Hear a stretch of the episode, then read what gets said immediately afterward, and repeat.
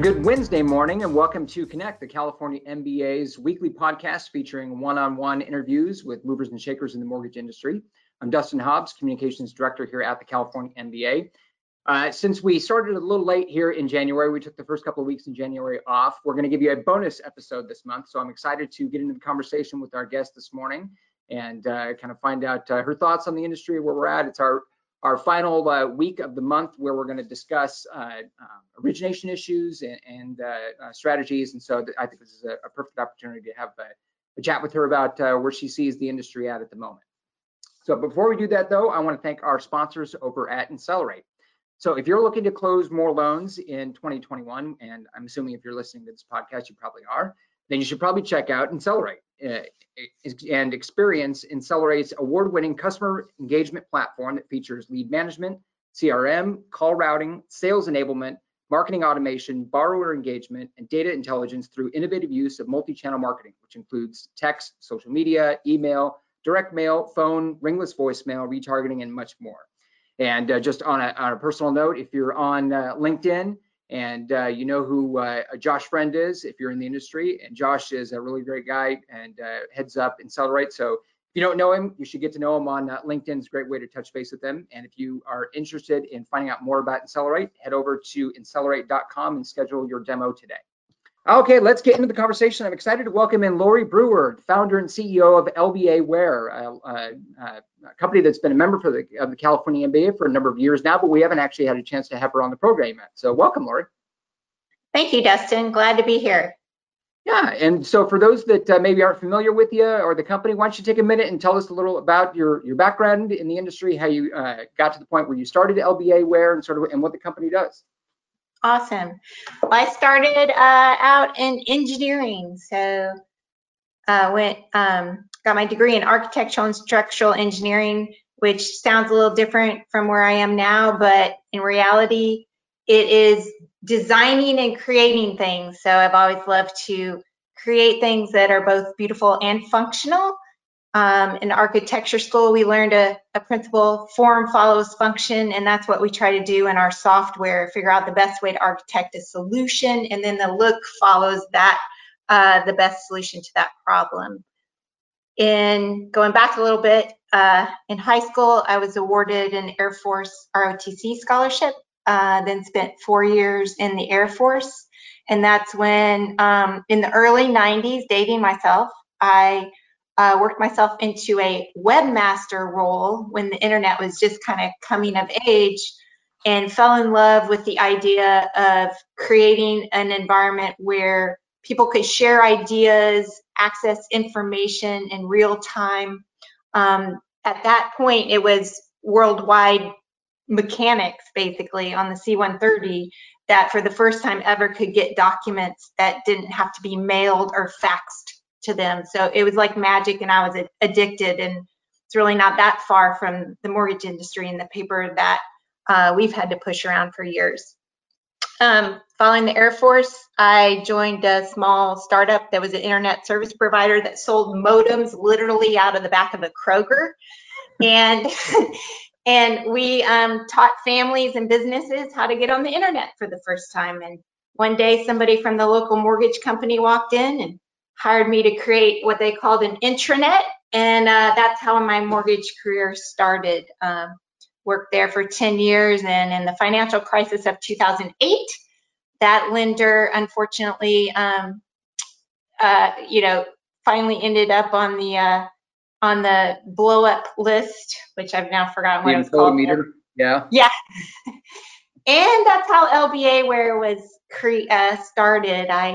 I then did ad hoc software development for mortgage lenders across the country. Envoy Mortgage out of Houston, Texas was one of the first lenders to hire me to write a data warehouse, and that's how the company got started. That's really interesting. I think of all the people I've spoken to in the industry in the last 15, 16, 17 years, you may have the more unique story I don't think anyone's told me that they got started in the back of a Kroger selling motors. So that's a great story. Yeah. That's a great story. It was interesting. So let's fast forward to the present here. So CompenSafe, that's one of the products that LBA Ware sells. You've got a position here as one of the industry's leading incentive comp management platforms, and it's giving you sort of an in-depth insight, I would imagine, into industry comp trends. So what key comp trends should we be looking at in 2021, and what did you see in 2020? Yeah, CompenSafe is our flagship product.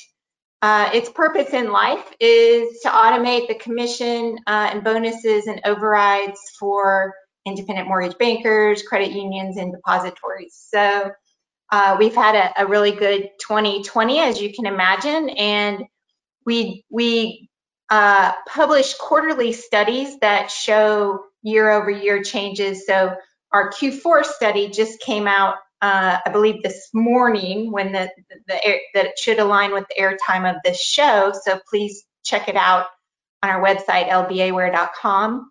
But I'll go ahead and discuss some of the trends we saw. And same trend we really saw in Q3 and Q4, which is no surprise to, I'm sure, anyone listening. But if in case you've been under a rock, volumes have been very high.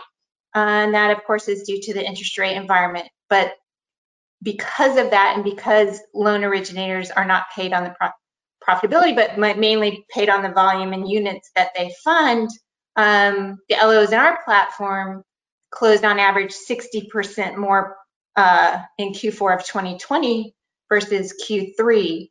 So on average, or sorry, Q4 of 2019. So in 2019, on average, they were closing about 1.6 million a month.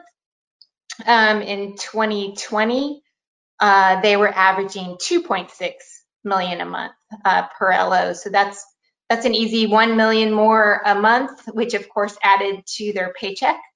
The average basis point rate really stayed steady from 19 to 2020, and that was around 105 bips. One interesting fact is that purchase transactions tend to pay a little bit higher basis point, and that's mainly because they're self-generated. Refinance a lot of times carries its branch or company referred, but if it's self-generated, a lot of times those commission rates are a little bit higher. So what we saw is the purchase transactions were averaged about 111 bips in the fourth quarter. We also saw operational bonuses tick up, which is probably no surprise either, and the fact that there was a lot of hiring also. So quite a few more people in the operational departments. The last thing I'll just kind of point out is we're proud that for our clients and our primary users, which are the back office and payroll and HR, and compensation departments, regarding the people that had to handle all this volume. And most of those commissions are all unique plans, they're snowflakes, but for the most part, they did not have to size up their departments. They were able to leverage CompenSafe to process that increased workload.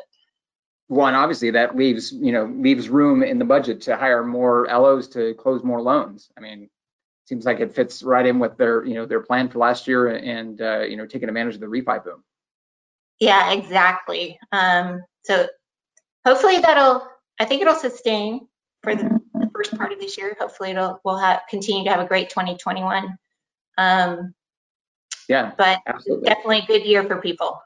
Yeah, no doubt about that. No doubt about that. So I guess this is maybe a related question then. So what are some best practices then for maximizing the impact of incentive comp plans?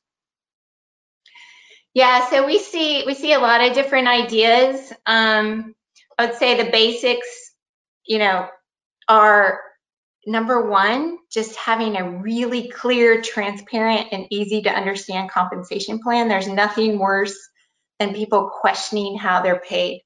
And I believe that's one of the best things that we're able to provide is, here's how the numbers add up, here's how you got paid, because it does get, it can get confusing. So well documented, well explained, going into all the corners of things that can happen and making sure that that's all understood.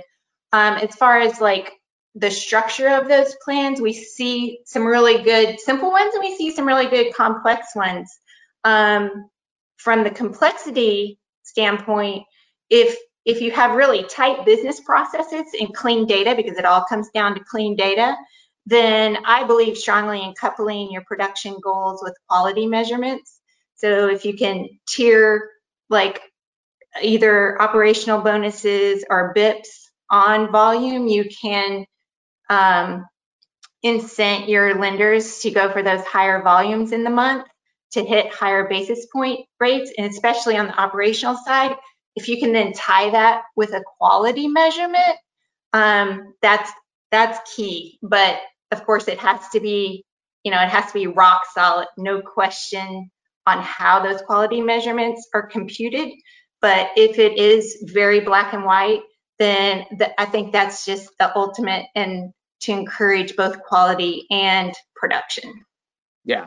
Well, and I think you hit it right on the head in the beginning about having a clear and transparent plan. I mean, we've talked to a bunch of lenders here in the last year, and every one of them is focused, you know, to a much larger degree than they would have been, you know, 10, 15, 20 years ago on culture at the company. And I mean, there's nothing more corrosive to a culture at a company than, you know, unhappy employees. So I think that fits right in with their strategy as well. So let's change gears here a little bit here. So you're obviously, you mentioned earlier that CompenSafe is sort of the flagship product for the company, but last year you launched LimeGear, which is sort of a turnkey BI platform designed for lenders. So what, from your perspective, what sets it apart from others in that BI space?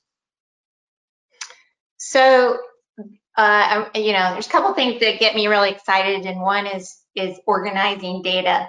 So I feel like you go in, you get familiar with a business and what they're doing, and familiar with where their data is, and then finding ways to put that data together and have realizations about, you know, how possibly that could be used to educate people across the organization on how to do things better, what's coming down, you know, what's coming down the pipe tomorrow and next week, especially in your pipeline. You can only fix those problems if you know about them ahead of time. So that, you know, LimeGear really goes back to my core. So like when I said I got hired out of the back of a Kroger by a lender, we spent 10 years and that's all I did was just try to maximize every process and automate every process within that company. So this goes back to my roots. And it's so funny to me, Dustin, because like, here we are in 2020, but a lot of those same problems exist. Accessibility to data, accurate data, and having it when you need it. And when I say that, what we're focusing on is the corporate office, yes, but really the people in the field, the branch managers, area managers, regional managers, anyone doing production that needs access to data in an organized, simplistic fashion to find out what's going on with their pipeline, where are they making money, where are they losing money, and what are their people doing. So especially with the fact we've just hired a lot of people, what are they doing, who stacks up above others, what are the practices they're doing that others could learn from. And that's what LimeGear provides. LimeGear provides all that information down the chain throughout the company so that people can manage their teams more effectively. Yeah, well, and you know, perfectly timing too, obviously, with, you know, everyone hiring last year. I mean, you couldn't get through you know, a couple of scrolls on LinkedIn last year without seeing, you know, a huge bonus from some company for hiring LOs. So it definitely seems like you guys hit the right time on that. So much of the industry focus right now is on optimizing sales and managing pipelines to keep up with the, you know, the ongoing refi boom, as long as rates stay, you know, somewhat where they're at, and take advantage of it while it lasts. So what are some of the tangible steps that lenders can take to improve in those areas?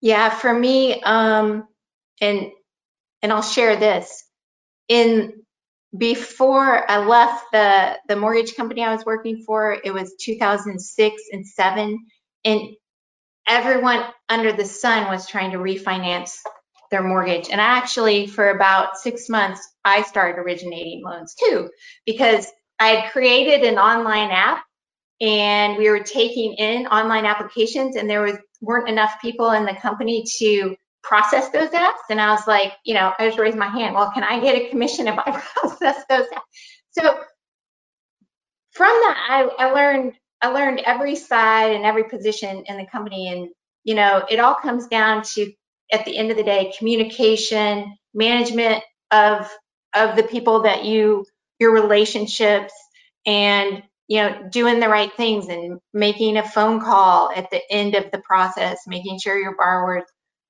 happy and understands, you know, the clarity of what's going on. And then, of course, I would be remiss if I didn't say, and use technology. So there's all sorts of wonderful technology. A lot of people that have been on your show recently with some great technology that I believe in, that you can use to continue to manage and prune your pipeline and then keep up with those people over the years. Yeah, absolutely. Well, I couldn't agree with you more. This is definitely a golden age of technology in the industry right now, on everything from the, you know, every part of the life cycle of the loan is seeing a bump in the adoption and increase and effective use of technology. It's pretty amazing to watch.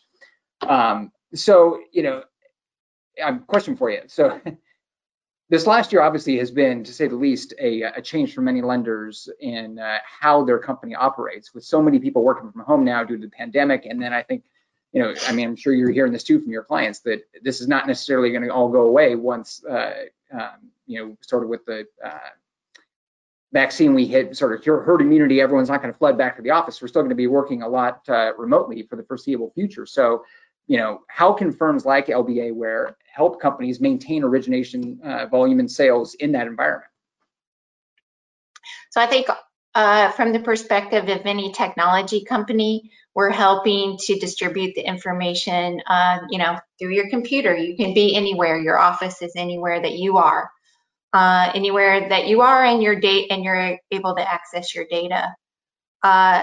So, you know, here at LBA, we've, you know, that one week in March when I think everyone did the same thing, I said, everybody take their laptops home. We'll be working from home for 2 weeks.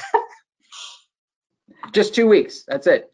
Yeah, right. Because, you know, it was going to magically be gone and on that third week. But I think that's taught us a lot in that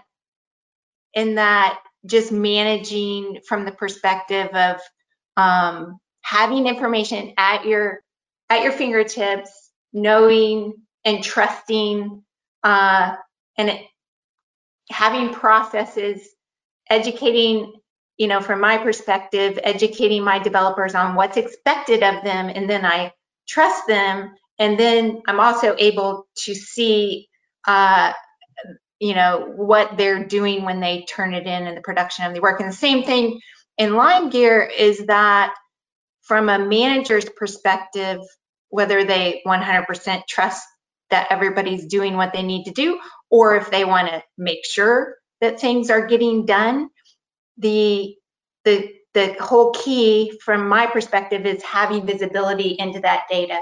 You know, did the files get processed? Did they get turned into underwriting? Did we turn around, have a quick turnaround on the conditions? Are those files quality? Are we getting them to the closing table?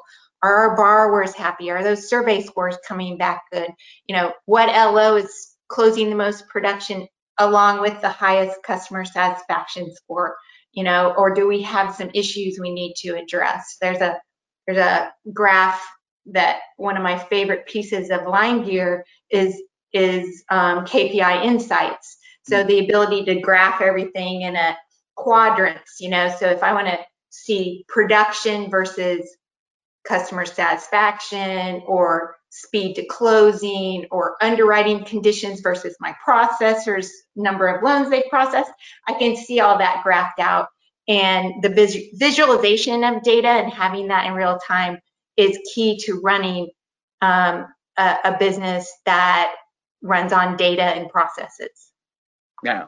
Well, and that, I mean, leads me right into my next question here. I mean, obviously this last year, and, you know, in any time you have a refi boom, there's such a focus on volume and quantity, but obviously it's crucial to keep an eye on quality. So maybe you can maybe talk a little bit more about the importance of quality, and that I think this kind of gets to what you're talking about with LimeGear.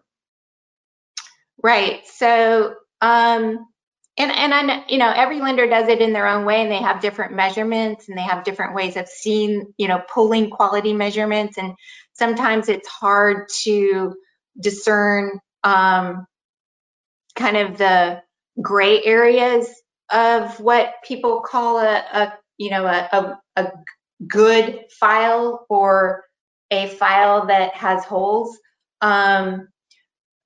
But I do think it can be a science. It can actually be laid out and documented on what's a quality file and what we are going to measure and not measure, as long as you have the ability to kind of turn those levers and control from a data perspective what you state is a good quality file, if that makes sense. So turning in a file that has multiple conditions, and it might be a self-employed borrower and all these things, so we know that there are certain files that are going to be more complex.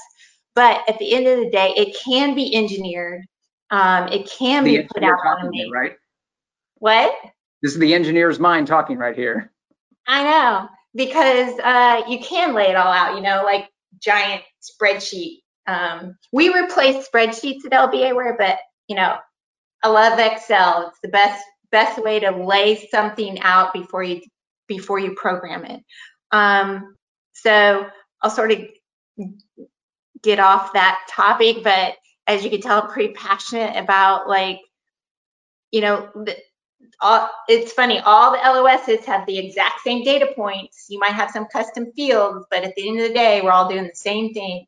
And so if you can lay all that out and tie things to it and then measure it and then see that on a graph, there's so many things that pop out that you might not notice going on in your business until you visualize it.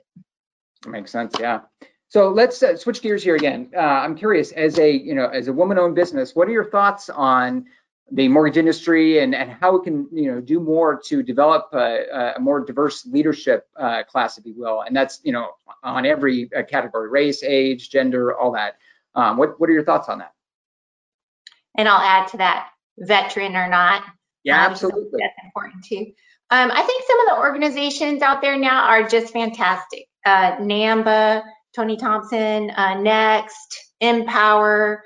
They're shedding light, I think, on how important diversity and inclusion is really in our industry and every industry.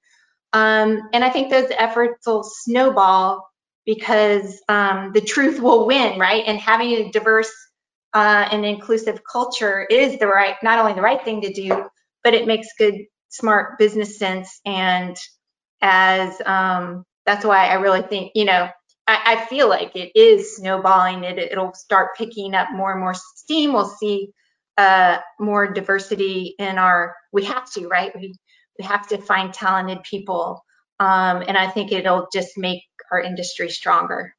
Yeah, no, I agree. And we actually just started here at the California MBA here in 2021. We just launched our own diversity and inclusion committee. So, and if you're interested in that, I mean, by all means, send us an email, reach out to us, and we'll get you plugged in there. So you mentioned culture. Tell us, you guys have kind of a unique culture there at LBA Ware. I'm really curious. Tell us about the Chucks, if you will. Explain the purpose, the meaning, the thinking behind the Chucks. Yeah, I have my Chucks sitting behind me. So maybe you're gonna have to explain what they are, though. Maybe for someone who's some of our younger in our audience. Yeah, true. There we go. Yay. There we go. Okay. How much time do we have? There's the short version and long version. I'll try and kind of condense it, but when LBA first started out, we were in this, you know, I thought it was a big enough office, but it was really like 4 rooms and we had like 6 people. But one of the developers who was messing with mobile code created an app. I mean, it was just stupid, but it was called Chuck Check. And if you ran into someone with, again, it didn't go anywhere. You probably won't find it on the App Store. But if you ran into someone wearing Chucks, you would take a picture and post Chuck Check, and it just had photo. And so, we thought it was funny. We all bought Chucks in the office. We started wearing them on Friday as Chuck Check. We would go out to lunch together back in the day when you could go out to lunch together. And it just started a thing. I didn't really have anything to do with it. Then everybody, you know, we wanted to buy people coming in that started with LBA Ware. They all, it's kind of bizarre. When you get an offer letter from us, and then one of the primary question is what is your shoe size? And if people don't know what we're doing, but they get a new pair of Chucks on their first day at LBA Ware. So, and then we have a Chuck circle that you can probably see if you look on our website and photos. It's just been something fun. That's so cool. That's totally the best kind of culture is one that develops organically like that, and leadership gives the freedom for it to sort of grow like that. I mean, I have to imagine that is some great glue amongst the staff and the employees there at the company. It's fun. Yeah, definitely fun. Cool. Well, we got time for one more question, and I'm curious to hear your thoughts on this. So this last year has obviously been a big year when it comes to advocacy as well, both at the federal level and here in Sacramento at the state level. So what are your thoughts as a company that's been a member of the California MBA for several years now? What are your thoughts on the importance and the crucial role that advocacy plays in the industry? And what would your thoughts be, or what would you say to a member or a potential member who is considering getting involved? Oh, to me, I mean, if you're part of the industry, you would be remiss by not being involved. I think the mission of the MBA and the California MBA, which you guys are, I think, on the forefront of a lot of the topics and hot button issues. It's imperative to be a member if you're going to be in this industry, just to be involved in the issues you guys are discussing and keeping ahead of any legislation, especially when it impacts consumers and their access to credit, and therefore the industry's policies and things that we would have to do. Yeah, I'm 100% behind it, and I hope your membership's going up during this year, even though there's no conferences, because I know you've been involved in a lot of things, from forbearance to other things, and those issues are very important. And I personally am excited just from the perspective of getting together at events again. Because I really miss being in a room and hearing about these things and talking about them. But I think everything that, as far as the advocacy efforts, are extremely important. Yeah, well, I appreciate that. And I mean, hopefully we can see each other again this year, maybe later this year at one of our conferences. We've got a couple of conferences later in the year that we're sort of, at this point, we're planning on them being in person, but obviously we'll see if the pandemic and local and state restrictions allow us to do that. But that's certainly our goal, and I think everyone in the industry is definitely anxious to get back together and shake hands. And whether or not we work from home anymore, we certainly want to get together and add some social aspect to the industry, because I mean, it's a big industry, but it's also a really small industry as well. And so I think everyone's kind of missing that. Lori, thanks for joining us on the podcast today. This is really a lot of fun finding out more about the company and yourself. And so thanks for joining us. Yeah, great to talk with you, Dustin. Yeah, and again, like I said, hopefully we see you later on this year. And if you enjoyed the conversation, make sure and subscribe to us here on our YouTube channel. You can also find us on Apple Podcasts, Spotify, SoundCloud, and we'll be back again next week for another episode of Connect. We'll see you then.